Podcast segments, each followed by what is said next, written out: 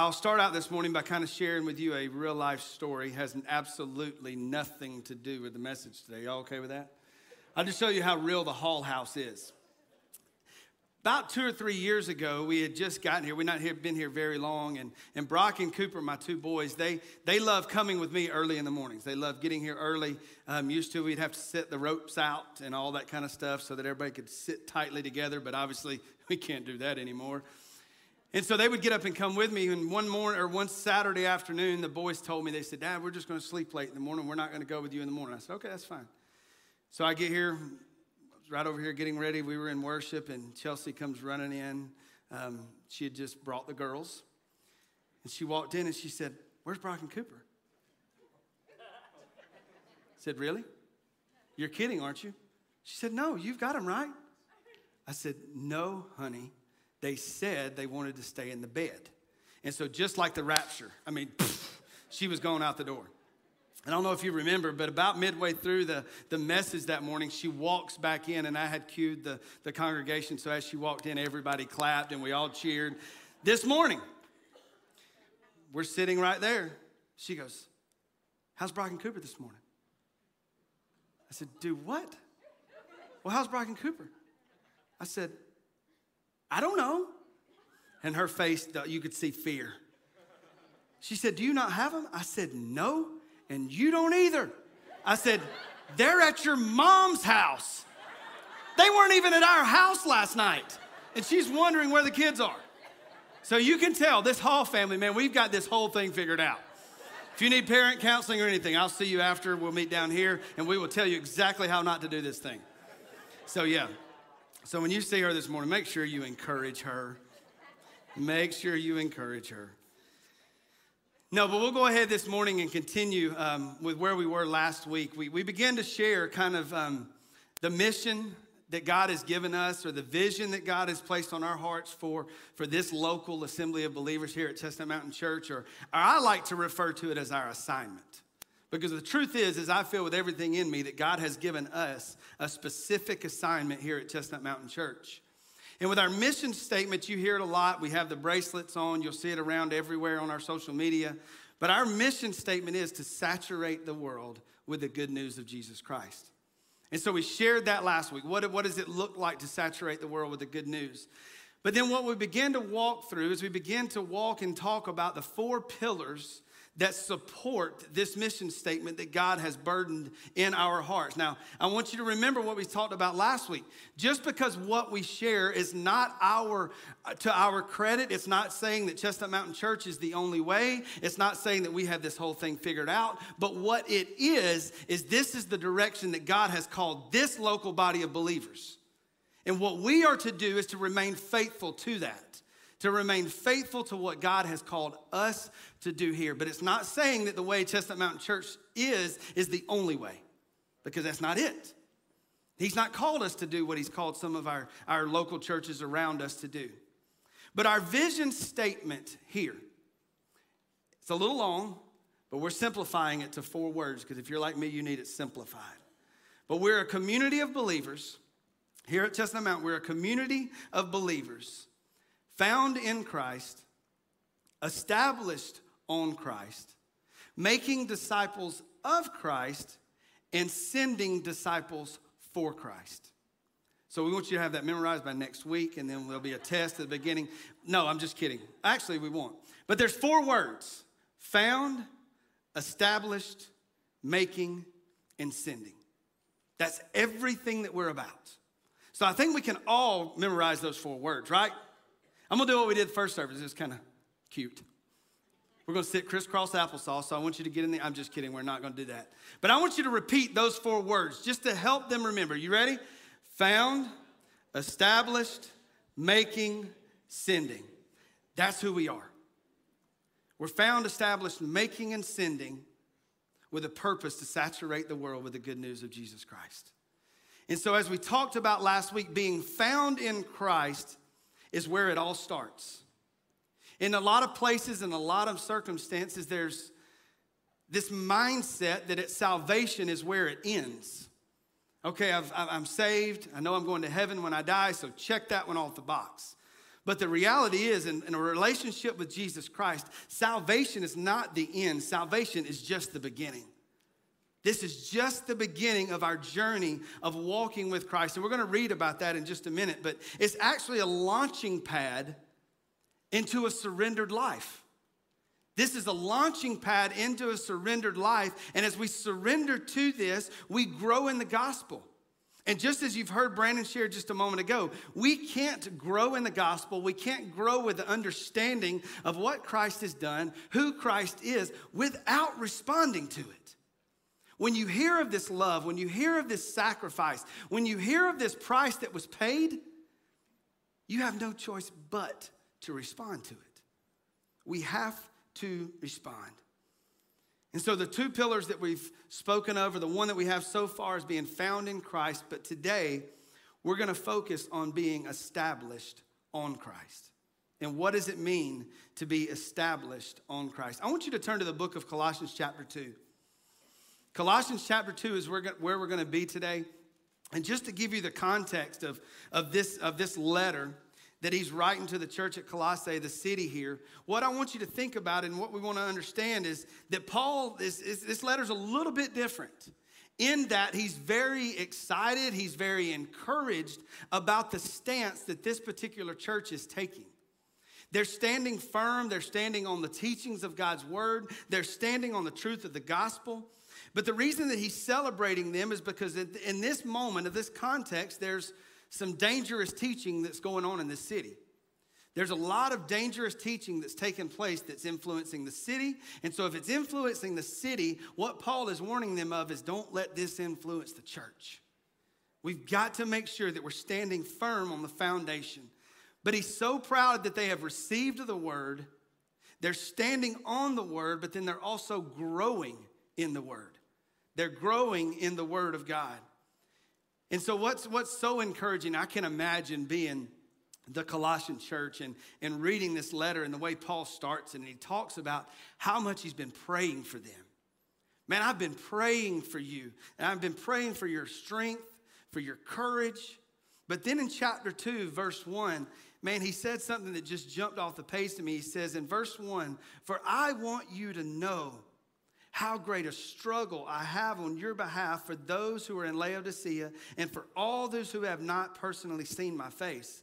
What he's saying in this struggle, this, this, this struggle that he's talking about is how passionate he is about praying for them. He's, he's, he's moaning for, for them. He's, he's hurting for them. He's struggling for them because he's pleading with God God, allow them to remain faithful, allow them to remain strong, allow them to remain steadfast in who you are. Can you imagine, church, what it would look like if Paul was able to share that's what he was praying over us? Is that we would stand strong, that we would remain faithful, and that we would stand true to God's word? That would motivate anybody that the Apostle Paul was praying that over us. And so, what he goes from is he goes from encouraging them to letting them know, I've been praying for you, I love you. But then he goes into celebrating what all God's been doing. And I want you to look at verse 5 of chapter 2. He says, For even though I am absent in the body, nevertheless I am with you in spirit rejoicing to see your good discipline and the stability of your faith in Christ. You know, what's interesting about this is this is why we, we get a glimpse into the heart of who Paul is. And this is my prayer that who we are like, in that you see that he's celebrating. He says, I'm rejoicing in your discipline. I'm rejoicing in what God is doing in your church. What's interesting about this is you would think, man, well, Paul, you know, at some point he must have been the pastor of that church, or maybe he is the pastor of that church, or, or, or why in the world is he celebrating what's going on in that church? That's what makes this so absolutely beautiful of the Big C church. You see, this is a church that Paul didn't plant. Paul was preaching in Ephesus. And we read about it in the, ver- in the first chapter of this letter that a man by the name of Epaphras came and he heard the gospel presented by Paul.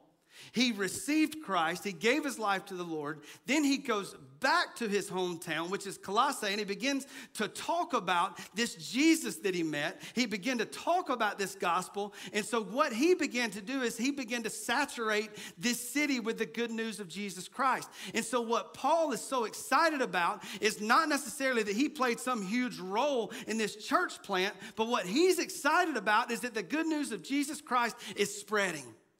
He is celebrating the Big C church. And that is our heart's cry here. That's why you will hear us talk about what God is doing in other locations.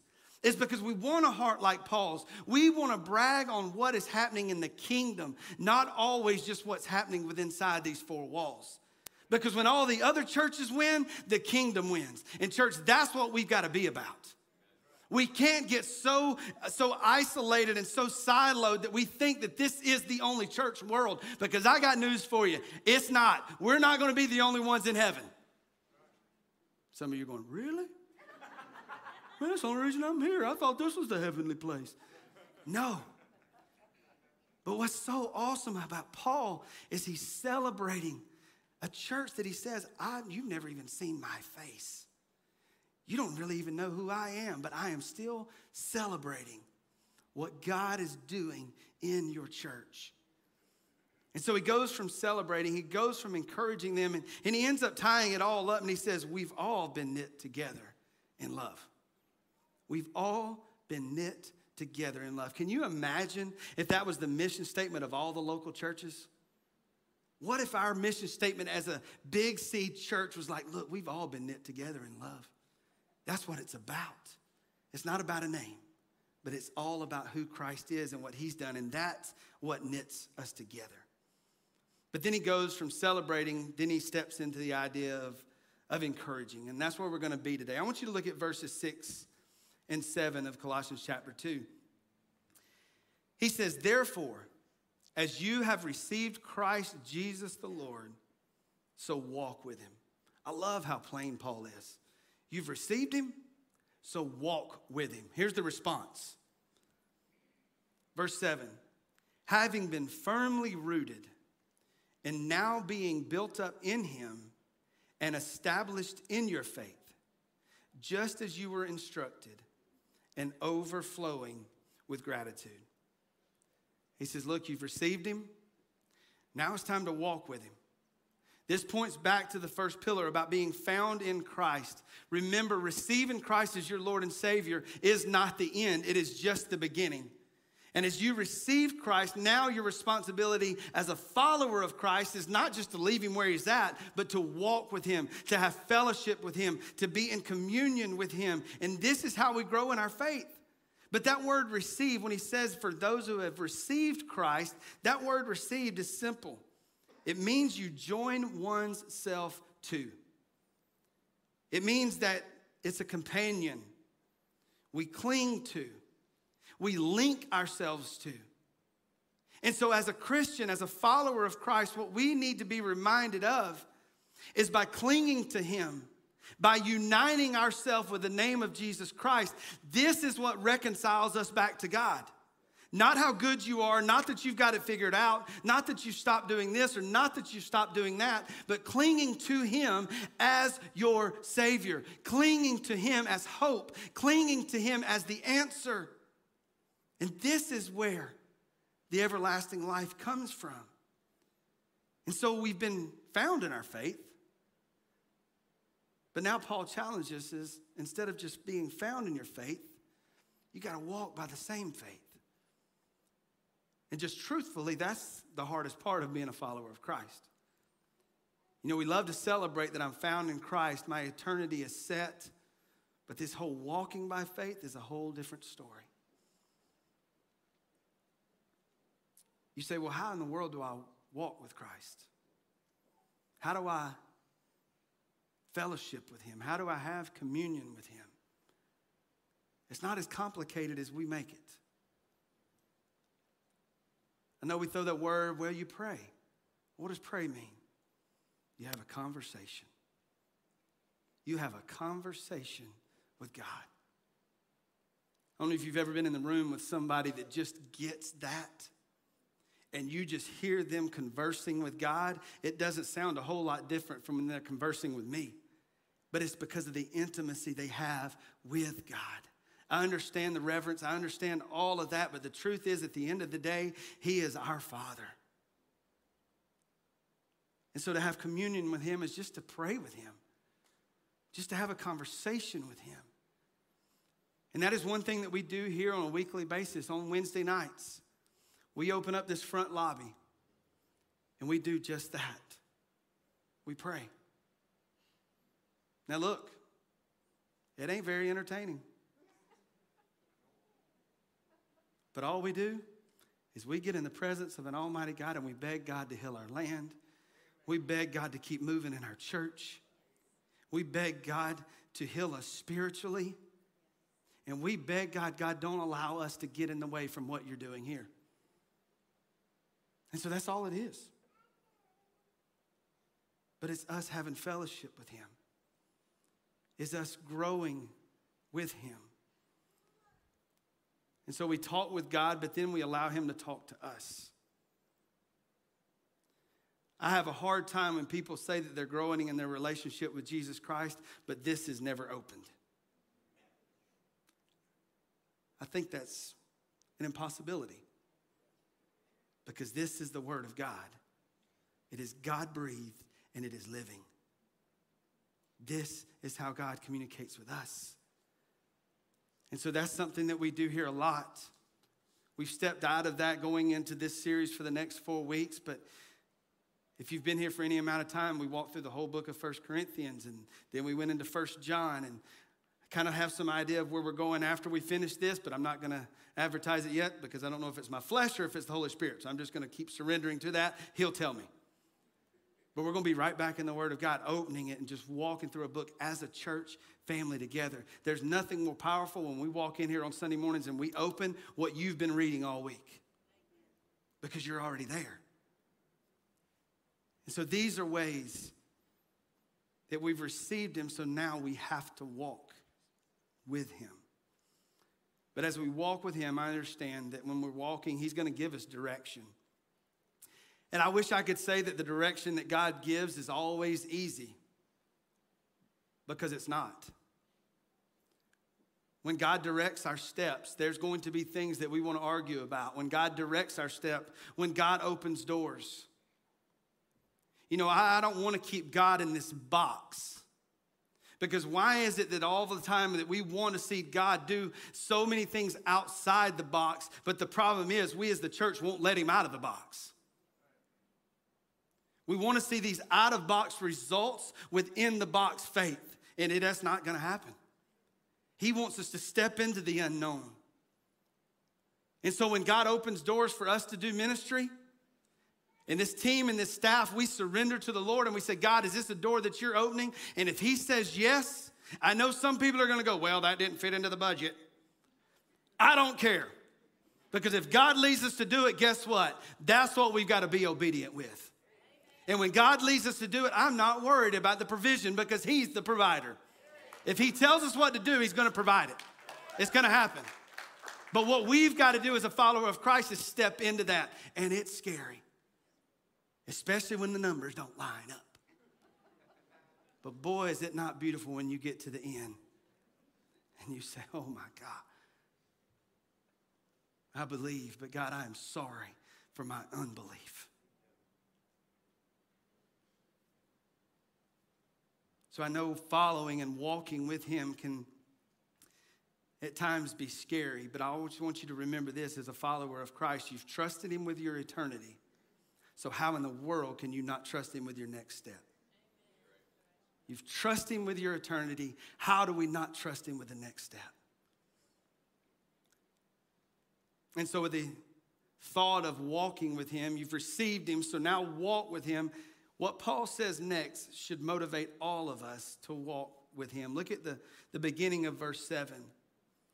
Having been firmly rooted He's saying, look, you've received him, you walk with him, but you've also been firmly rooted in him. You've also been firmly rooted on him. Now, the phrase having been firmly rooted, it, has got a little, it, it sounds a little funny just because of the way it's worded, but what we know is that this is this phrase is in the present tense, but it's a past action with continued results. It's a past action that is going to continue to grow, that's going to continue to move. And so when we receive Christ, yes, we are planted in Him. But as a follower of Christ, is if we are firmly rooted, we're going to see constant results, meaning those roots are going to go deeper and deeper into the gospel and of who God is. If we are walking with Him, if we're fellowshipping with Him, if we're in the Word, if we're in prayer because it's going to be something that took place in an instant, but it's going to be a constant growth, it's going to be constant result. But when you received him, you were firmly rooted. And man, that word firmly, that just firmly, don't that just sound good? When we were found in Christ, we are firmly rooted in him. The word firmly means this stable and securely in position.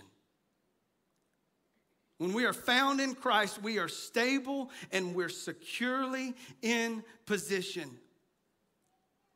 Now, we look around, we can turn on the TV when you go home, and you can see some things that were not necessarily firmly rooted.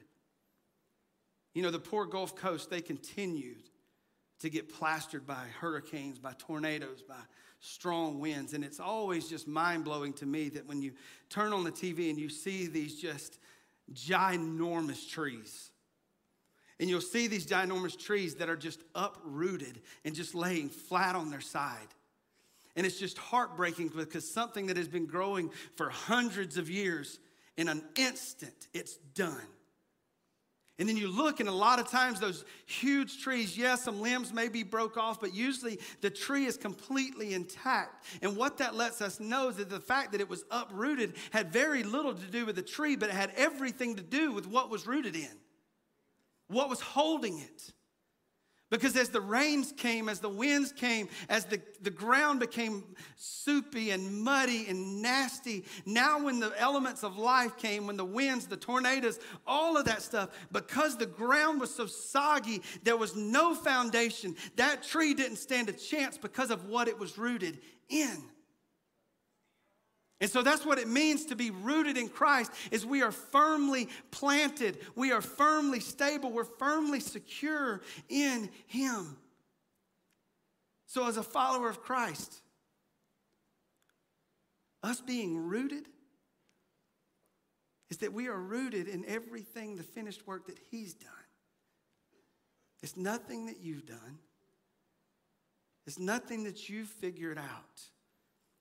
But we are secure, we are stable because of the finished work of the cross. We're stable and secure in our position only by our faith and nothing else. Only by our faith and nothing else. And when we are firmly rooted in Him, this is why Romans chapter 8, and I know I read this just a couple of weeks ago, but I can't get away from it because this is what the definition of being firmly rooted is. For I am convinced that neither death, nor life, nor angels, nor principality, nor things present, nor things to come, nor powers, nor height, nor depth, nor any other created thing will be able to separate us from the love of God which is in Christ Jesus our Lord. It doesn't matter what life throws at us, as if we are rooted in the name of Jesus Christ, we are more than conquerors through him. This is what we are rooted in. This is our foundation. This is our hope. It's only because we are rooted in Him. But the question I've got to ask you this morning is what are you rooted in? What are you rooted in? You know, maybe today you're not a follower of Christ, you're not a, a believer, you're not, you're not surrendered. And maybe you're rooted in something other than this whole gospel thing that we're talking about. Maybe you're rooted in something else. Maybe I would ask the question what are, are you rooted in a relationship? Are you rooted in your career path? Or are you rooted in, in an addiction? Are you rooted in your social status? Because I will go ahead and tell you right now if those are the things that you are rooted in, you're going to look just like the oak trees on the Gulf Coast. When life gets tough, when the winds come, when the rains come, when the storms hit your front door, it is going to uproot you and you're not going to have a clue what happened, but it's because you've realized that everything you were trying to grow in, it doesn't matter. It doesn't matter. What are you rooted in? Are we rooted in Christ Jesus? Now, here's another interesting thing about roots. What Paul's been talking about up to this point is that we are firmly rooted, meaning that we are planted, that we are secure in Him. But not only do these roots give us security, not only does this root keep us stable, but what also we find out about the roots is the root is where we get life. A plant is not just planted so that the roots stay put, but the roots of a plant is where it draws the life from. Now, I'm really about to show my age the fact that I even know what plants are. My favorite plant, and I've shared this probably back in 2018 when we mentioned these the first time, but my favorite plant is a hydrangea bush. You've seen them, and they, they're just big, beautiful bushes in the morning. And if you've ever noticed, it's just got a big cluster of flowers on them. Sometimes they're pink, sometimes they're purple, sometimes they're blue, sometimes they're white. And what's interesting is what influences the color of the flower is actually what's in the soil. Man, that'll preach. That's a whole nother message for another day. But you know, in the mornings, you go out and you see that hydrangea bush, and you're like, man, that is the most beautiful, lush plant that I've ever seen. If you've never noticed it, I want you to go back out. I know we're coming on the end of summer now, but if you go out in the months of July and August, that very bush that looked absolutely gorgeous at, at daylight or at 9 o'clock or even 10 o'clock in the morning, go back out there and look at the very same plant at about 5 or 6 o'clock in the evening. It doesn't look quite the same. Because you see, it's been under the influence of the elements of the world for an entire day the sun parches it. And you'll see those green leaves that look so beautiful that morning. All of a sudden, they look wilted and they're curled up on the ends. You'll look at that flower that was white that morning, and now all of a sudden, it's got just sort of a muddy look to it. It was pink, and now it's just kind of just ugh. And you're sitting there going, My gosh, what just happened? What just happened to that beautiful bush that was so gorgeous this morning? Well, what you find out is the root system of a hydrangea bush is very, very shallow. And so, with the elements of life, when the elements of this world come against that bush, it can't withstand what this world is throwing at it because the root system is not very deep. And so it's not drawing the life that it was intended to draw because the roots aren't going. They're not established enough in the soil to continue to make it look like it has life. We'll come back to that bush in just a minute. And I found another one this week that, that honestly wasn't too appealing. It's not one that you're going to see advertised and people planting all in their, in their yards. And, and that is that of a, of a wild rose, not a knockout rose, not the roses that you plant in your garden, but just a wild rose. What's interesting about a wild rose is they only grow to be about four feet tall. Well, Four feet tall. I don't know why I said four feet. Y'all all so funny. Dang it. I just put the ball in there for y'all just to hit it off of it, don't anyway. But these plants are only four feet tall, and what you find out when you study, their root system, in most cases, is over five feet tall. Their root system is much deeper than the size of the plant on the surface. And so when I began to look at that, I, oh, okay, that's pretty neat. The roots are larger than the plant, that's good, but, but where did this thing grow? And so when I began to look and try to find where this, these wild roses grow, the first place it said was in a hardwood forest. And it began to talk about cottonwoods. It began to talk about these birch trees. It began to talk about all these just beautiful, ginormous trees. And in my mind, that wasn't too impressive. Because I'm like, man, anything could grow there. Because in my mind, when I think of a hardwood forest, I'm thinking, you know, there's these big old beautiful oak trees with probably a creek running down through the middle, you know, a hammock tied up between this tree and that tree, and I'm just flowing back over the creek and the wind's blowing, and man, it is just calm, it is just peaceful. And in my mind, I read that and I go, what in the world couldn't grow there?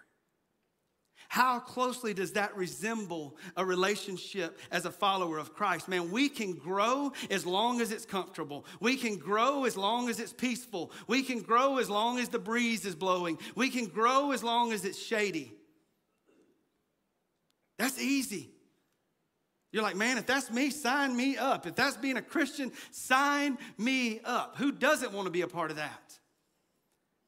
But then I began to keep, I continued to read on down about this wild rose. And I found out where else it can grow. It can grow on a hillside, it can grow on a rocky ledge, it can grow in the bogs or the swamps, but can also grow on the roadside. What is beautiful about this wild rose is it doesn't matter where it's planted because of the depths of its root it is going to grow. Because the roots of that wild rose knows where life comes from and that is how deep the roots go how deep the roots are established. And so how many of us as a follower of christ we're willing to say god plant me wherever. I don't care how hard the soil is. I don't care how difficult life is but god i want you to plant me wherever because i know i can grow because i'm rooted firmly in you but not only that, my roots are in you and they are going deep. So, God, I want you to use me wherever you planted me. If that's in a hardwood forest, or if that's on the roadside where maybe in other people's eyes, I play no purpose. I'm not worth anything. God, maybe that's me this morning. I feel like I've just been thrown out I feel like I've just been washed off the side of the highway. How many of us would be willing to say, God, use me right where I'm at? Use me right where I'm at. But the way He's going to use you is dependent upon how deep the roots are. Man, it's raining hard outside. I know everybody wants to talk about it, don't you?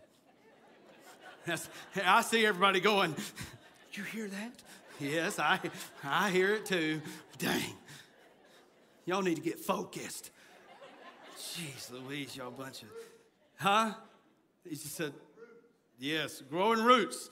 Tell him about Mr. Cooper. We growing roots. That's what we're doing. Now I got to try to reel this whole thing back in somehow. Whew. But the depths of the roots determines how we respond to the world. The depths of our roots determines how we respond to the world. And so the question is this morning, which one are you? Are you, are you this hydrangea bush? Yes, you're established, you're firmly rooted in Him. But man, you feel just withered up. You feel like you can't go anymore life circumstances, the heat of life has came down on you and it's just withered everything about you? Or are you that wild rose? Did you take being found in Christ as your launching pad? Did you take that being found in Christ as your launching pad into the gospel and saying, God, I love you enough that I'm willing to surrender wherever you have me? And as a wild rose, I want my roots in you to be larger than I ever was. But which one are we this morning? You say, well, Brian, that hydrangea bush sounds kind of hopeless. It sounds kind of like it's, it's done, it's, it's finished with. You know, I know some of you probably have gotten mad at your people who come and treat your yard. If you've got people who treat your yard, you go out there and the hydrangea bush is withered up, and you're thinking, that Y'all hear that too? but in your mind, you're going, that dude sprayed my bushes with Roundup. And you're all kinds of mad. But if you remember when we're firmly rooted in Him, when we're firmly rooted in Christ, it says there, if you remember, it says that we are stable and securely in position. There's nothing that this world can throw at us that can uproot us as a follower of Jesus Christ because He is our foundation. He is what we are rooted in. And I want you to hear this promise this morning. Maybe you're sitting there going, Brian, that's me. I'm this hydrangea bush. I am withered. I'm worn out. These life's elements have ruined me. I'm done. Just go ahead and cut it off and burn it. I'm done. But listen to what Lamentations chapter 3, verses 22 and 23 says the Lord's loving kindness indeed never cease. For his compassions or mercy never fail. They are new every morning. Great is your faithfulness. That same plant that at five o'clock on that hot summer afternoon that looked withered, that looked like it was done, that you just said, let's go ahead and dig that thing up and throw it away, go back out and look at it the next morning. You go back out and look at it the next morning because we serve a God whose mercies are new every day. That's what some of you need to be reminded of because they were firmly rooted in this soil, because of the shadows of the night, because of the dew that came from the morning. Guess what? That hydrangea that looked like it was done the very next morning looks as beautiful as it did the day before. Because I believe with everything in me, this is the beauty of God's grace, the beauty of God's mercy, that overnight, the shadow of the Almighty just encompassed that plant. And some of you this morning, you need to crawl up under the shadow of the Almighty. You need to crawl up under the shadow of the cross today. If you feel worn out, if you feel burnt up, because I can promise you, when you come out on the other side, you're gonna be beautiful again because you are firmly rooted in Him, not in the foundations of this world. But the question is, church, this morning, are we humble enough? Are we broken enough to say, That's me? I'm worn out. I'm fried. And God, this morning, I just need to crawl up in your lap I need to crawl up under your grace. I need to crawl up under your mercy. And I need to be shadowed by your peace. I need to be shadowed by your love. I need to be shadowed by your grace. Because this world is beating me up. But, church, don't forget to be firmly rooted in Him means that you're stable and you're securely in position. And so, the deeper our roots are in Him, the way our roots grow deeper as we spend time with Him, we walk with Him. You've received Him, so walk with Him. The more you walk with Him, the deeper the roots go. Because the roots being deep is where we get life. This is our life source. But the more established we are, I love the last part of this, verse 7.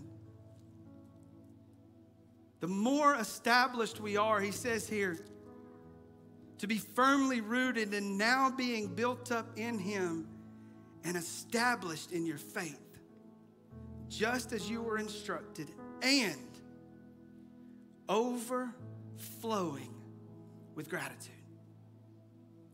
Over flowing with gratitude. You've heard the word all morning response.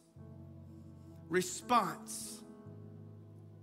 I stand here and tell you this morning that you can't grow deeper rooted in Christ. You can't grow deeper into the gospel. You can't grow deeper in walking closer to Him and not respond. If you're not responding, you don't know Him. I know you're the, well, that's a bold statement. But that overflow, the word that they use in that context, to overflow, it's talking about a river. It's talking about a river overflowing. It's talking about a river leaving its banks. You know, for some reason, we think that because we are followers of Christ, that once we are found in Christ, once we've received Christ, that it's just a river like a peaceful, just flow. That we just feel, you know, life's simple now. I'm in this river, I'm in this everlasting water. And while, yes, that's true, when we understand the peace and the grace that is found in the God's love, we are going to overflow meaning that we are going to leave our comfort zone. We're going to leave the banks that we've been running to and through for so many years. The more established, the deeper we are, the more we are going to overflow. And this is the beauty. I don't know about you, but I got a text on the, my weather app this morning that it said flood warning. What if we had to sound off a flood warning in our community? Not because of water, but because of an overflowing of thanksgiving because of what Christ has done. What if we said, Chestnut Mountain, Georgia, Jackson County, Georgia, Gainesville, Georgia, you're under a flood watch because while we're here at Chestnut Mountain Church, we are overflowing with gratitude and we're willing to leave our banks of being comfortable and we're willing to get outside the banks and influence everyone that we come in contact with. Because if you've ever seen a river leave its banks, it makes an impact wherever it goes. That's the reason if you ever walk down in the woods and you find a, a random stack of toys or a random refrigerator or random trash, you realize that's the evidence of an overflow because it went up onto the banks and it took everything in with it. It took pieces of trash that people were finished with. And guess what it did? It brought those things that were forgotten about into a community. And it brought those things that were washed up, that were done, that had been thrown over to the roadside. A church that is overflowing with gratitude, guess what? That's the very people we're going to and we're influencing. And all of a sudden, they're all going to end up right back in this river of life. But this morning the question is is which one are you? Are you that hydrangea bush or are you the wild rose? And the picture that I want us to see is the more established we are in Him, the more thankful we become, and the more we saturate the world with the good news. So I don't know what you brought in here this morning. I don't know where you're at in your walk. I don't know where you're at in your journey. You know, you may even read that and you say, Well, Brian, I've never been found in Christ. I've never surrendered my heart and my life to Him. I know that I'm not even firmly rooted in Him because I've never trusted Him. I'm living this life where I'm trying to make God love me. Can I go ahead and tell you, go ahead and wave the white flag because you can't do it? The Bible tells us that our righteousness is as filthy rags. Just when we think we've got it together, it's still disgusting in the eyes of God. That's where we have to become one with Him. That's when we fall under the washing of the blood of Jesus Christ to where He cast every sin as far as the east is from the west. And then is only when we can stand before God, purified before an almighty God, because we've been washed by the blood of the Lamb. And if you've never been washed by the blood, I'd love to pour some blood on you this morning. I'd love to open the truth of God's word and show you what it means and what it looks like to follow Him, to surrender to Him today, so that you too can be firmly rooted. But maybe you can say, Well, Brian, I know I've been firmly rooted. I know I've given my life to Christ, but I'm that hydrangea bush. I'm burned up, I'm worn out, and my root system is not very deep. Although I'm firmly rooted in Him, I'm still looking to this world to please me. I'm still looking for satisfaction in relationships. I'm still looking for, for satisfaction in some addiction. I'm still looking for, for this peace that this world can't give me. And it has worn me I want to invite you this morning to crawl up under the shadow of the Almighty and say, God, I need rest. God, I need rest. His mercies are new every morning. His mercies are new every day. But maybe you've been challenged and you said, Brian, I want to be like that wild rose. I want my root system to be much larger than what I am. It's going to take commitment, it's going to take discipline, it's going to take standing strong on the truth of God's word. And so this morning, I want you to respond whatever way God has called you to respond today. We're going to sing a song, Oh, Come to the Altar. And the reason that we bring things to the altar is because that's where it ends. We bring things to the altar because it is a resemblance of a sacrifice. So, whatever addiction that you've been trying to find your roots in, whatever relationship you've been trying to find your roots in, can I invite you to bring it to this altar this morning and leave it right here? Don't pick it up and carry it back to your seat. But if you don't know Jesus Christ as your Lord and Savior, I would ask you to respond this morning. Surrender to Him. I'm not going to say repeat this after me, but I want you to have that conversation with God. Even when you don't know what to say, the Holy Spirit is interceding on your behalf. He knows your heart, He knows where you're at, but you just got to surrender to it. I want you to stand to your feet this morning. God, I pray that right now in this moment, God, I know that there's a lot of people in this room that are worn out, they feel beat up. Life circumstances has just withered them. But today I pray that they would crawl up under the shadow of this cross. And God, for us as a church, Lord, I pray that we would be firmly rooted, that our roots would continue to grow deeper in you. And God, if there's someone here today that's not firmly rooted in you, God, compel them to move. And so, God, we thank you for what you're doing here. We thank you for speaking to us right now. God, move in a mighty way. In Jesus' name.